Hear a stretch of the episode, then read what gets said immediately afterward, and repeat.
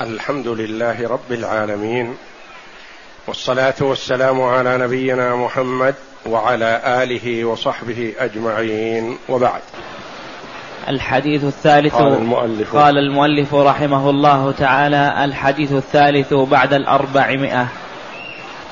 عن أبي أيوب الأنصاري رضي الله عنه قال قال رسول الله صلى الله عليه وسلم غدوة في سبيل الله أو روحة خير مما طلعت عليه الشمس وغربت. الحديث الرابع بعد الأربعمائة. الحديث الرابع بعد الأربعمائة عن أنس بن مالك رضي الله عنه قال قال رسول الله صلى الله عليه وسلم غدوة في سبيل الله أو روحة خير من الدنيا وما فيها. هذان الحديثان الأول عن أبي أيوب الأنصاري رضي الله عنه قال قال رسول الله صلى الله عليه وسلم غدوة في سبيل الله أو روحة خير مما طلعت عليه الشمس وغربت. والحديث الآخر عن أنس بن مالك رضي الله عنه قال قال رسول الله صلى الله عليه وسلم غدوة في سبيل الله أو روحة خير من الدنيا وما فيها. صدر الحديثين متفق.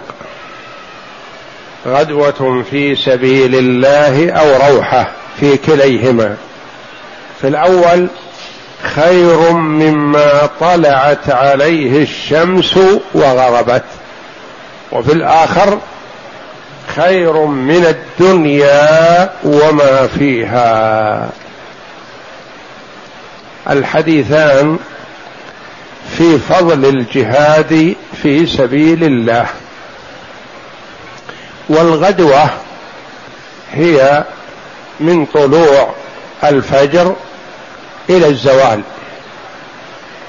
هذا يسمى غدوه يعني أول النهار. والروحه من الرواح وهو آخر النهار من الزوال إلى غروب الشمس. يعني يكون الإنسان المسلم في سبيل الله بمقدار غدوة بمقدار من الصباح إلى الظهر أو من الظهر إلى المغرب. غدوة شيء وروحة شيء آخر.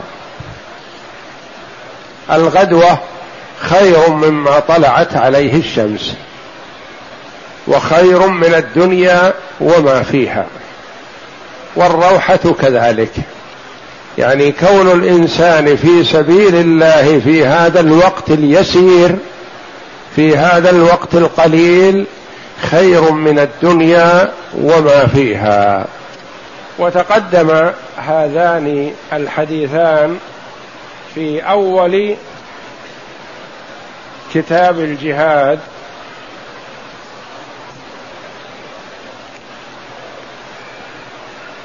في قوله صلى الله عليه وسلم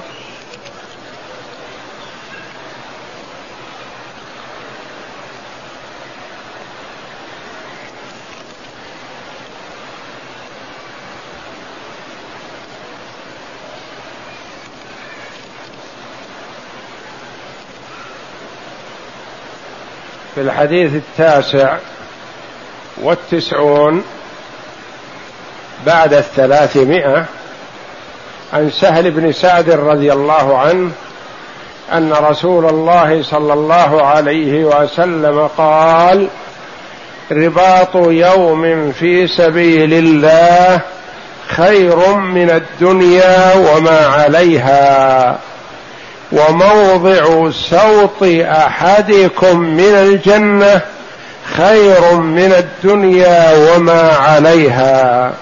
والروحة يروحها العبد في سبيل الله أو الغدوة خير من الدنيا وما فيها.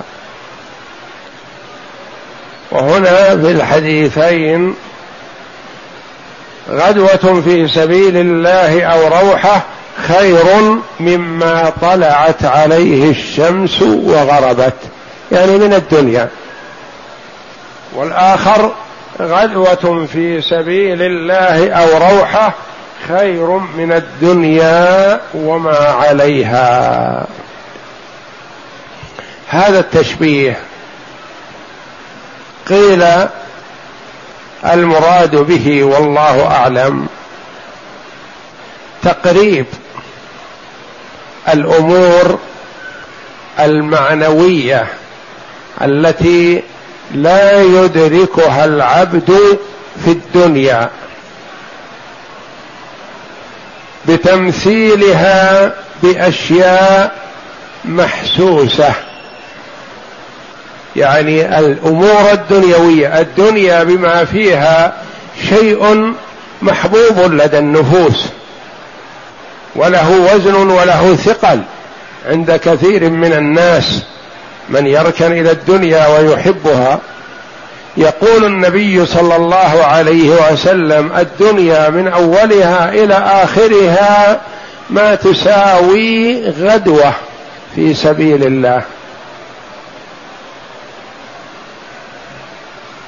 أو روحة أو موضع سوط أحدكم من الجنة.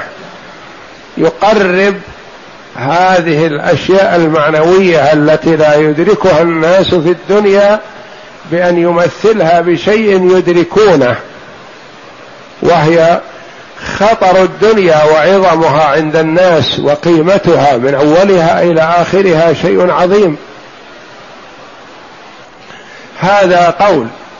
والقول الآخر قالوا إن هذا القول يترتب عليه مقارنة بين أمور الدنيا وأمور الآخرة وأمور الآخرة ما تقارن بالدنيا فالذرة من أمور الآخرة تعادل الدنيا وما فيها آلاف المرات لأن الدنيا فانيه والجنة والأمور الأخروية باقية فما يقارن الأخروي بالدنيوي ابدا. ولكن قيل من باب التقريب.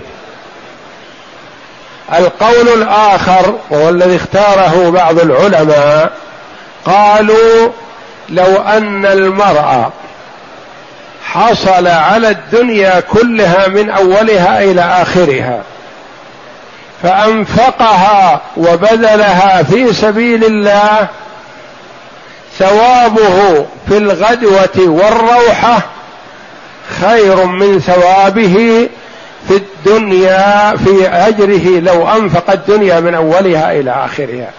يعني المقارنة بين ثواب وثواب وأجر وأجر. وهذا قريب.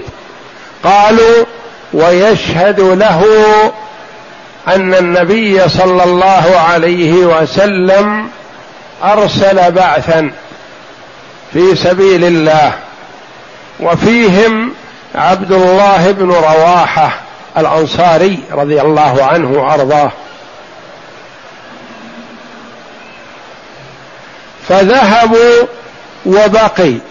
عبد الله بن رواحة رضي الله عنه رغبة وشفقة في أن يصلي مع النبي صلى الله عليه وسلم ويلحق الركب.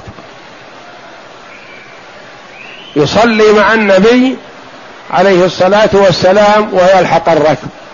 فقال ما شأنك؟ لما رآه النبي صلى الله عليه وسلم ويعلم أنه أرسله في غزوة في سرية في جماعة لما تخلف عنهم كأنه قال رغبت في الصلاة معك أو كما قال رضي الله عنه. فقال أما إنك لو أنفقت الدنيا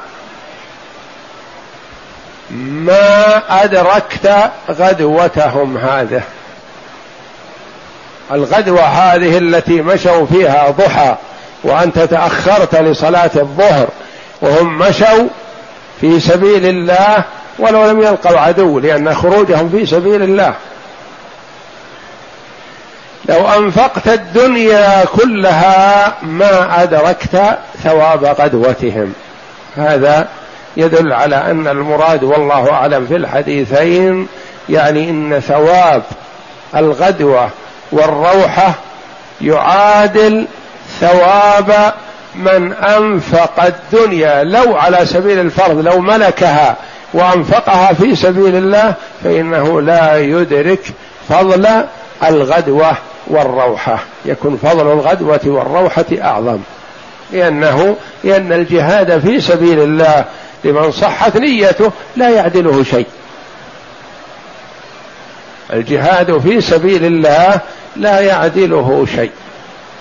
ويكفر الذنوب كلها إلا حقوق العباد. حقوق العباد ما تكفر إلا بالتخلص منها في الدنيا أو بالقصاص في الدار الآخرة. لأنه جاء إلى النبي صلى الله عليه وسلم رجل فقال يا رسول الله أرأيت إن قتلت في سبيل الله مقبلا مدبرا أيكفر عني جميع الحقوق؟ قال نعم عليه الصلاة والسلام. فذهب ثم استدعاه فقال ماذا قلت فقال أرأيت إن قتلت في سبيل الله مقبلا غير مدبر أيكفر عني جميع الحقوق قال نعم إلا الدين أخبرني جبريل بذا آنفا لأن حقوق العباد أيها الإخوة مبنية على المشاحة وكل يريد حقه. يعني حق الله جل وعلا يتجاوز عنه. لكن حق العبد يريده. ويفرح المرء أن يكون له حق على أبيه ليأخذه. حق على أخيه حق على أمه. وكما قال الله جل وعلا يوم يفر المرء من أخيه وأمه وأبيه وصاحبته وبنيه. يفر يعني يهرب عنهم لا يطالبونه بالحقوق التي لهم عليه. فحقوق العباد مبنية على المشاحة مع عظم ثواب الجهاد في سبيل الله. حقوق العباد ما تسقط به.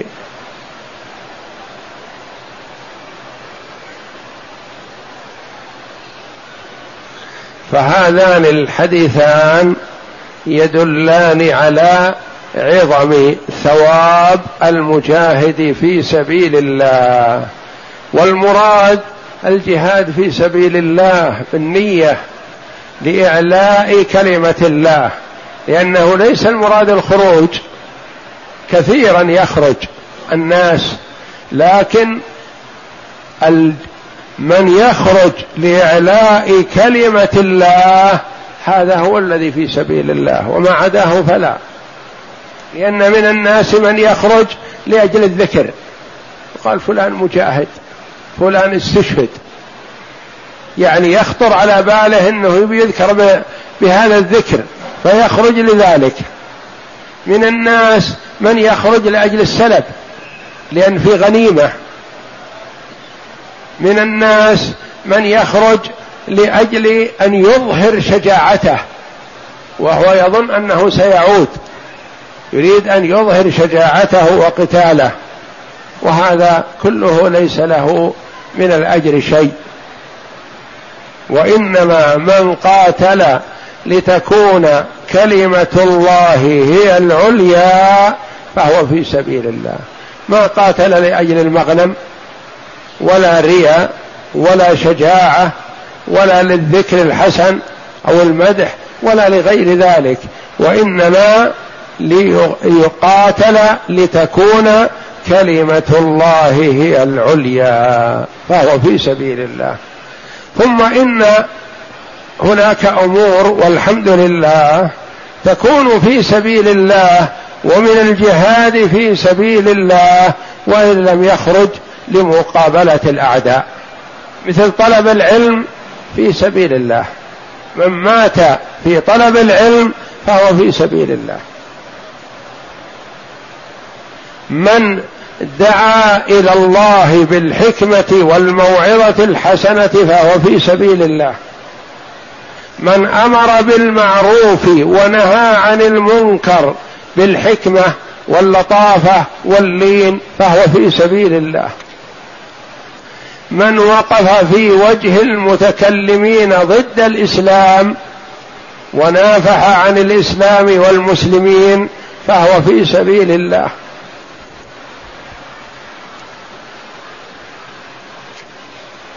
فكل هذه والحمد لله في سبيل الله له لصاحبها أجر المجاهد في سبيل الله. إقرأ. المعنى الإجمالي. تقدم معنى هذين الحديثين اللذين أبانا فضل الجهاد في سبيل الله القليل فكيف بالكثير ومصابرة القليل يعني غدوة أو روحة. ما هو أيام لو خرج في سبيل الله غدوة أو روحة هذا ثوابه خير من الدنيا وما عليها. لو لم يقابل عدو. نعم. فكيف بالكثير ومصابرة الأعداء؟ فكيف بمن يرابط مثلا أو يخرج أشهر بدل مثلا سويعات؟ فذاك أعظم أجرا. نعم. وينبغي أن يعلم أن طلب العلم الشرعي نوع من نوع عظيم من الجهاد في سبيل الله. لأنه طلب العلم لأجل أن يرشد الناس وينفعهم. فذاك يدعوهم إلى الإيمان ويلزمهم بذلك أو يقاتلهم وهذا يدعوهم إلى ما ينفعهم في الدنيا والآخرة بالعلم النافع والعمل الصالح. ولهذا التفرغ لطلب العلم ثوابه عظيم. بخلاف التفرغ للعبادة فلا. والمتفرغ لطلب العلم يعطى من الزكاة. والمتفرغ لطلب لطلب للعبادة ما يجوز أن يعطى من الزكاة وهو يستطيع العمل. اثنان أخوان. واحد يصوم النهار ويقوم الليل. ويمكنه العمل لكن يقول أفضل الصيام أفضل القيام. وأعطوني زكاة أموالكم. نقول أنت تستطيع تعمل؟ يقول نعم أستطيع أعمل لكني أترك العمل للعبادة. أنا أقول لا ما نعطيك ولا ريال. أخرج واعمل وتعبد. ولا نعطيك من الزكاة شيء. الآخر يقول أنا متفرغ لطلب العلم. أطلب العلم صباح مساء وبإمكاني العمل. لكني تركت العمل رغبة عنه ومحبة لطلب العلم. نقول نعم خيرا فعلت. ونعطيك من زكاة أموالنا.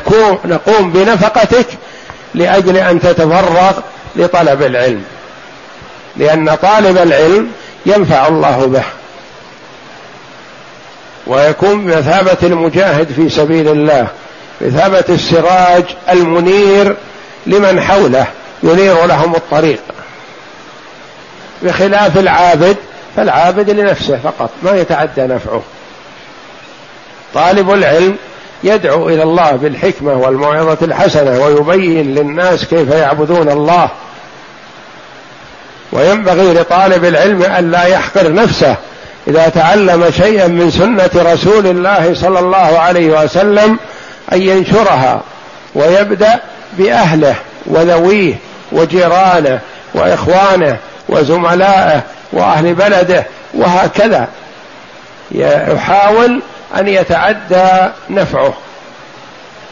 ولهذا معلم الناس الخير استغفر له كل شيء حتى الحيتان في البحر.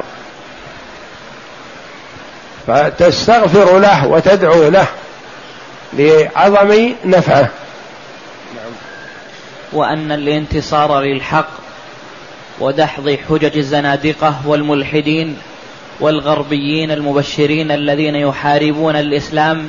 يعني رد أقوالهم وتفنيدها وإظهار الحق وإبطال ما يقولونه من الكلام ضد الإسلام والمسلمين من الجهاد في سبيل الله. نعم. ويريدون القضاء عليه هو من, هو من أعظم الجهاد في سبيل الله. فالقصد من الجهاد إظهار الإسلام ونصره. إظهار الإسلام. إظهار الإسلام ونصره. ونصره. ونصره. فكبت هؤلاء من الجهاد الكبير العظيم. اللهم وفق المسلمين لنصر دينهم وإعلاء كلمتك. إنك قريب مجيب. والله أعلم. وصلى الله وسلم وبارك على عبده ورسول نبينا محمد وعلى آله وصحبه أجمعين.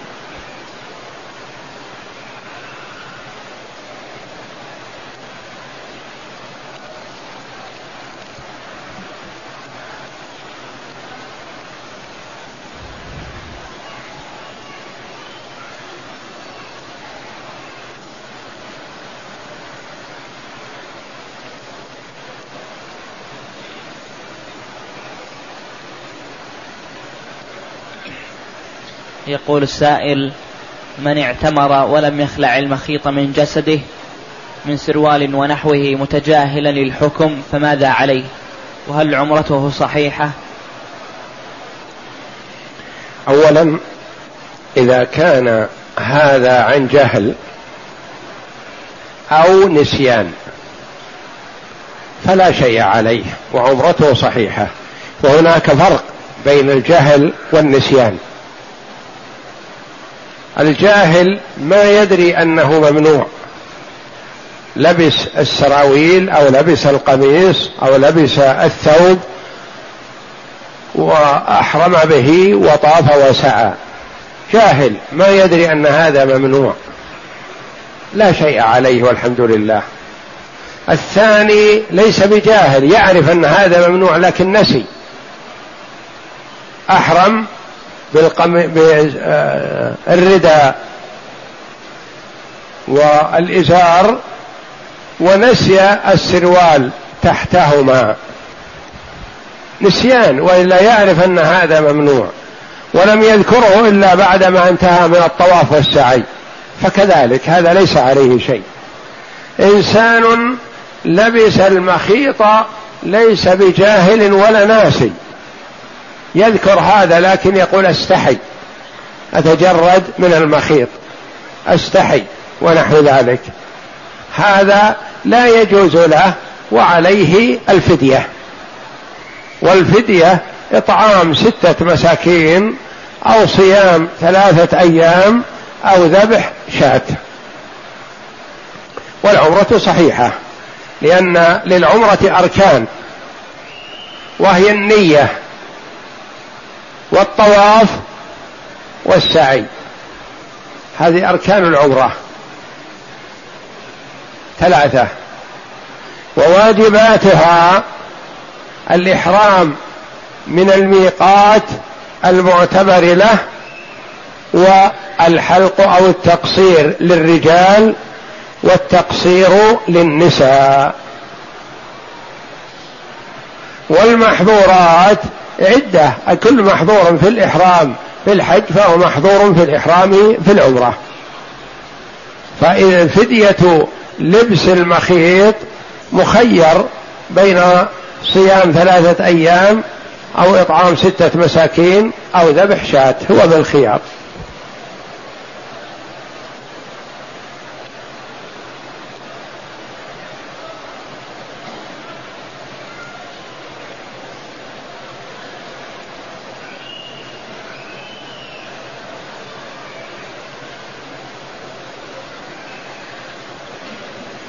يقول السائل نفيدكم بأنني أرغب في احتضان طفلة يتيمة من بيت الطفل لأن زوجتي لا تنجب. السؤال إذا أرضعت أرضعت أخت زوجتي تلك الطفلة هل تكشف مستقبلا على الزوج؟ وهل أكون محرما لها؟ لا يا أخي إذا أرضعت أولا كفالة اليتيمة هذا خير عظيم. والنبي صلى الله عليه وسلم يقول أنا وكافر اليتيم له ولغيره كهاتين في الجنة وأشار بالسبابة والوسطى. فكفالة اليتيم فيها ثواب عظيم ثم إنه ينبغي للمرء أن ينشئ اليتيم أو اليتيمة على طاعة الله والخير وعلى العلم النافع والعمل الصالح وعلى الاستقامة. ثم إن إنها إذا كانت بنت أنثى فيحسن أن يرضعها أحد ممن تكون أنت محرما لبنته. ترضعها مثلا إحدى أخواتك لأنك تكون أنت خالها من الرضاعة. ترضعها إحدى زوجات إخوانك. أو أبنائك إن كان لك أبناء. وإذا كان ذكر وتريد أن يكون محرما لزوجتك فنعم ترضعها إحدى أخوات زوجتك. أو إحدى زوجات أخوات زوجتك بحيث تكون زوجتك خالتها خالته من الرضاعة. أو عمته من الرضاعة. فيختلف الحال بحسب كونه أنثى أو ذكر. إن كان ذكر فأنت في حاجة إلى أن يكون محرم لزوجتك. ترضعه امرأة تكون قريبة يعني ما تحتجب زوجتك من أولادها إن كان ذكر. وإن كان أنثى هذا اليتيم فأنت في حاجة أنت إلى أن تكون أنت محرما لها لأنها امرأة مع زوجتك. وإنما أنت تكون محرما لها إذا رضعت من لبن أحد إخوانك أو أحد أخواتك بحيث تكون عما لها من الرضاعة أو خالا لها من الرضاعة وهكذا. وهل تنصحني بهذه الكفالة؟ نعم. أنت مأجور أخي في هذا وموعود بفضل الله بهذا الوعد الكريم من النبي صلى الله عليه وسلم.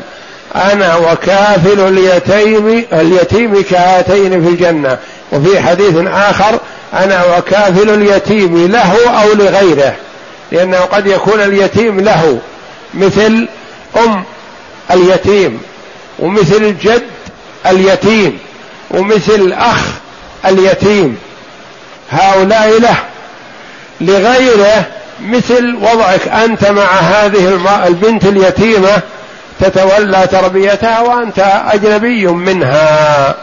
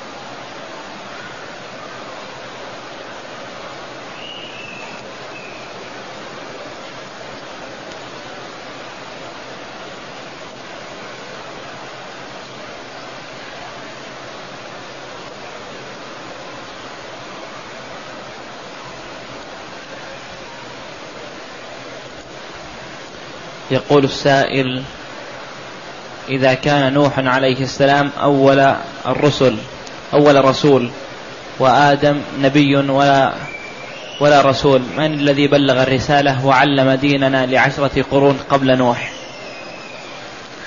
النبي عليه السلام يعلم ويأمر ويوجه ولا يلزم أن يكون رسول. نبي وليس برسول. والنبي يعلم ويأمر ويوجه ويأتيه الوحي من الله جل وعلا. وآدم عليه السلام نبي وذريته معه وتبع له وكانوا على منهجه وعلى طريقته. فهو يبلغهم ما يجب عليهم ولا يلزم أن يكون رسولا.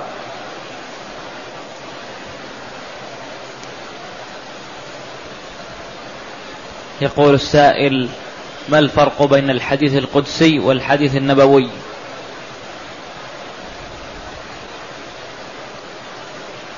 الحديث القدسي يرويه النبي صلى الله عليه وسلم عن ربه تبارك وتعالى.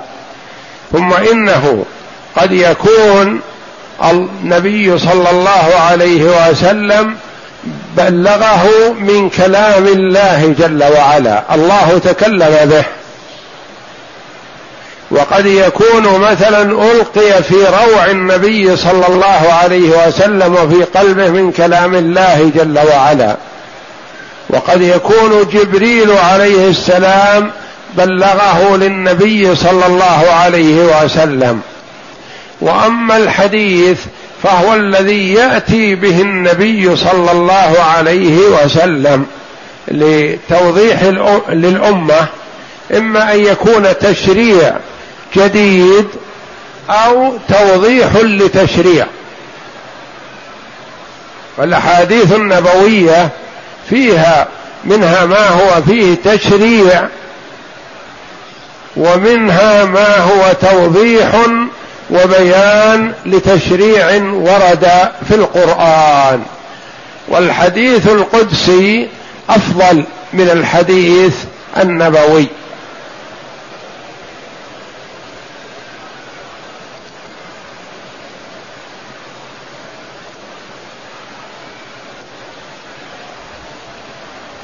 يقول السائل هل للمار بين يدي المصلي رخصة في الحرم؟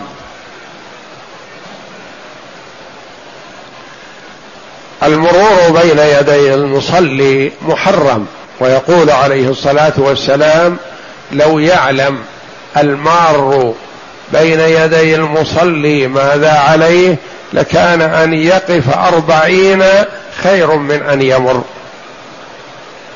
هذا على سبيل العموم في كل مكان. ما يجوز للمرء أن يمر بين يدي المصلي وعلى المصلي إذا أراد شخص أن يمر بينه وبين سترته أن يمنعه. فإن أبى فليدفعه بقوة فإن أدى أبى فليقاتله فإن معه شيطان. وإنما الخلاف بين العلماء رحمهم الله في مكة أو المسجد الحرام. هل تلزم السترة ويحرم المرور بين يدي المصلي أو لا؟ قولان للعلماء. بعض العلماء رحمهم الله يرى أن المنع عام في جميع الأماكن بما في ذلك المسجد الحرام. وبعض العلماء يرى أن مكة مستثنات نظرا لكثرة الناس فيها وتعذر المرور أحيانا إلا بين يدي مصلي. وقد جاء أن النبي صلى الله عليه وسلم كان يصلي حول الكعبة وكان الطائفون يمرون بين يديه فلم يكن يمنعهم.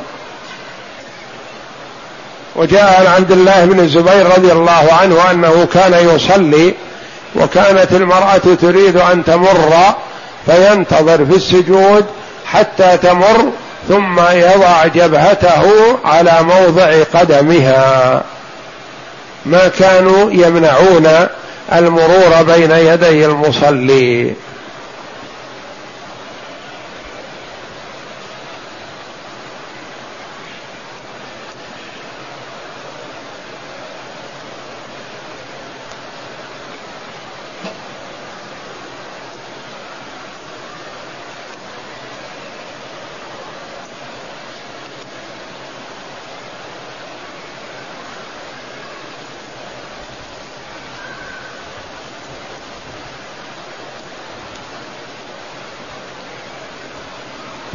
يقول السائل هل يجوز للولد أن يزوج أمه لكن أخوها موجود غائب وليس لها أب؟ الولد مقدم على الأخ حتى وإن وجد الأخ وكان قريب لأن ترتيب الولاية في النكاح أولا للأب ثم أباؤه الجد.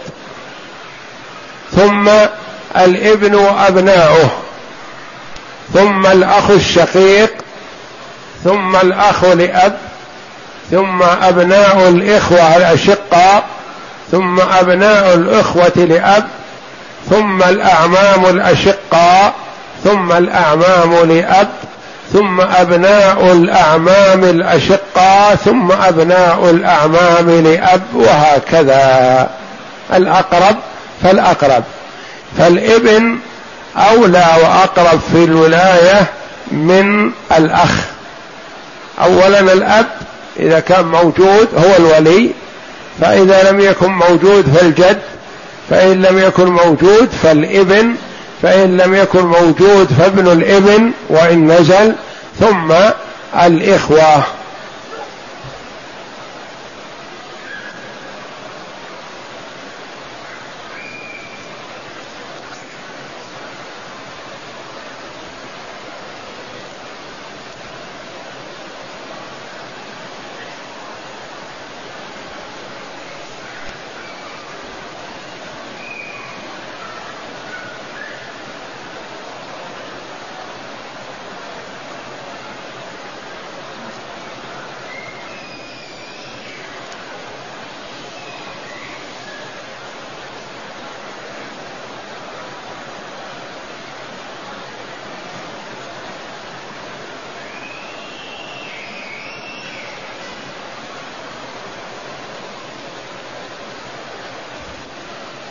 يقول السائل كيف يرجع الرجل زوجته إلى عصمته إذا كانت في العدة وكانت في بلد آخر؟ يرجع الرجل زوجته إلى عصمته إذا طلقها طلقة واحدة رجعية أو طلقتان بدون عوض ما دامت في العدة. وإذا كانت ليست قريبة فعليه أن يشهد على الرجعة ثم يخبرها ويخبر أولياءها بذلك. يشهد على الرجعة أنه أرجعها في يوم كذا وكذا ويحدد التاريخ حتى يعلم هل الإرجاع هذا كان في العدة أم بعدما انتهت العدة. فإذا كان في العدة فهي تعود إلى عصمته وإن لم ترضى. وإذا كان بعد العدة فلا بد من عقد جديد ورضا الطرفين يعني ورضا المرأة ووليها. إذا كان بعد العدة فهو خاطب من الخطاب. أو كان الطلاق بائن كان يكون طلقها على عوض فلا تعود إلى عصمته بالمراجعة وإنما بالعقد. أو كان بينونة كبرى فلا تحل له حتى تنكح زوجا غيره ويطأها الزوج الغير ثم بعد طلاقه إياها تحل للأول بشرط الا يكون الزواج الأخير هذا للتحليل. فإن كان للتحليل فلا تحل. وبشرط الجماع فإن عقد عليها آخر وطلقها قبل أن يمسها فلا تحل لزوجها الأول.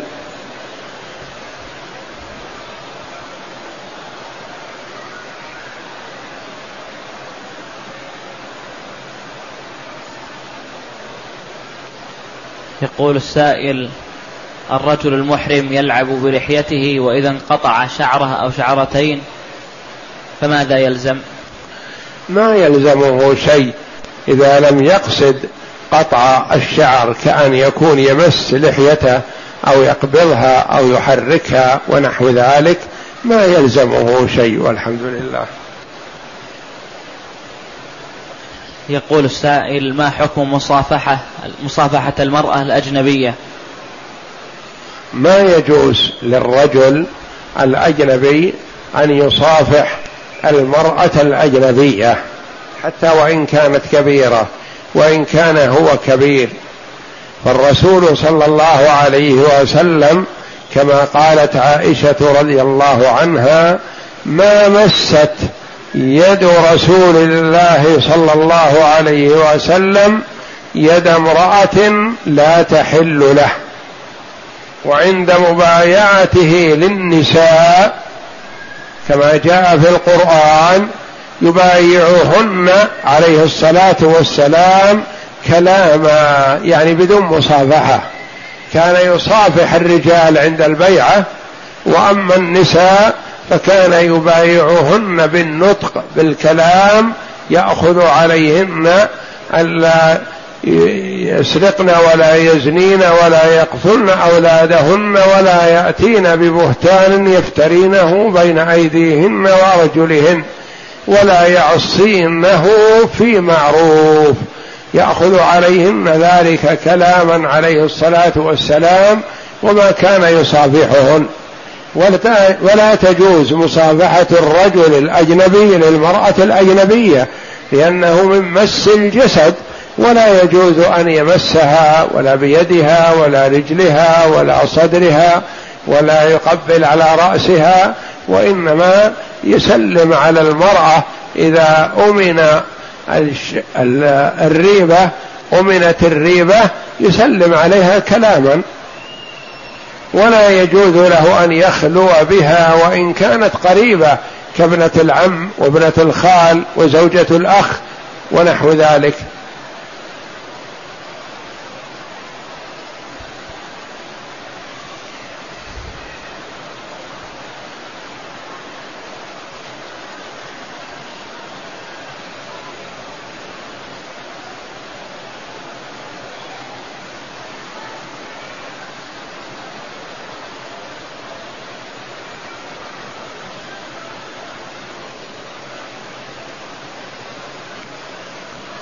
يقول السائل رجل أحرم في تركيا في المطار قبل الميقات ثم في المطار ظهر إشكالات رسمية ووضع إحرامه ورجع إلى بيته ولبس المخيط. هذا لا يخلو. إن كان لبس الإزار والرداء في مطار تركيا أو في مطار الرياض أو في مطار القاهرة أو غير ذلك تهيؤ للإحرام ولم يعقد النية. ثم تأخرت الطائرة لسبب من الأسباب يخلع الإزار والرداء ويلبس ملابسه ولا شيء عليه لأنه ما دخل في النسك. وإنما من باب التهيؤ فقط. أما إذا كان دخل في النسك أحرم وقال لبيك اللهم لبيك لبيك عمرة أو لبيك حج ودخل في النسك. ثم تأخرت الطائرة فعليه أن يستمر على إحرامه حتى يؤدي نسكه. أو يكون محصرا فيتحلل للإحصار.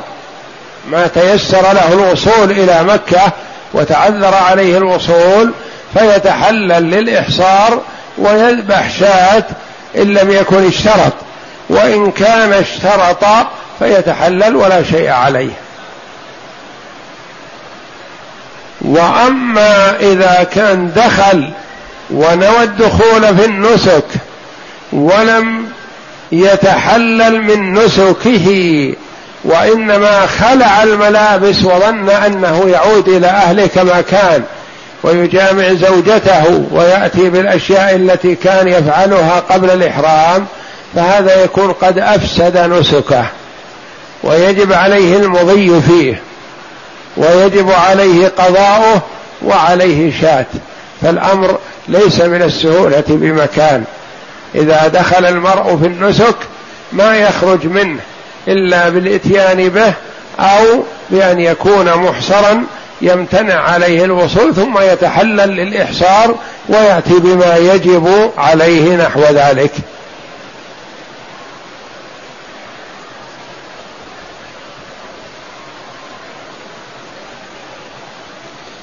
يقول السائل هل يجوز الاعتكاف في غير رمضان وما سنة النبي صلى الله عليه وسلم في الاعتكاف؟ يجوز الاعتكاف في غير رمضان. وقد جاء أن النبي صلى الله عليه وسلم أخر الاعتكاف في في رمضان لسبب من الأسباب فقضاه في شوال. فيجوز الاعتكاف في غير رمضان. والخلاف بين العلماء رحمهم الله هل يلزم مع الاعتكاف الصيام أو لا يلزم قولان للعلماء رحمهم الله.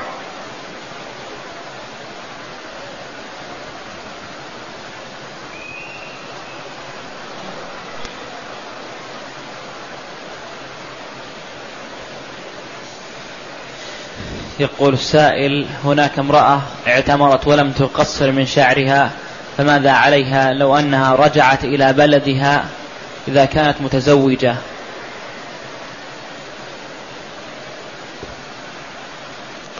إذا أدت المرأة عمرتها طواف والسعي ونسيت التقصير. فمتى ما ذكرته تقصر ولو أنها في بلدها. ما دام لم يحصل جماع.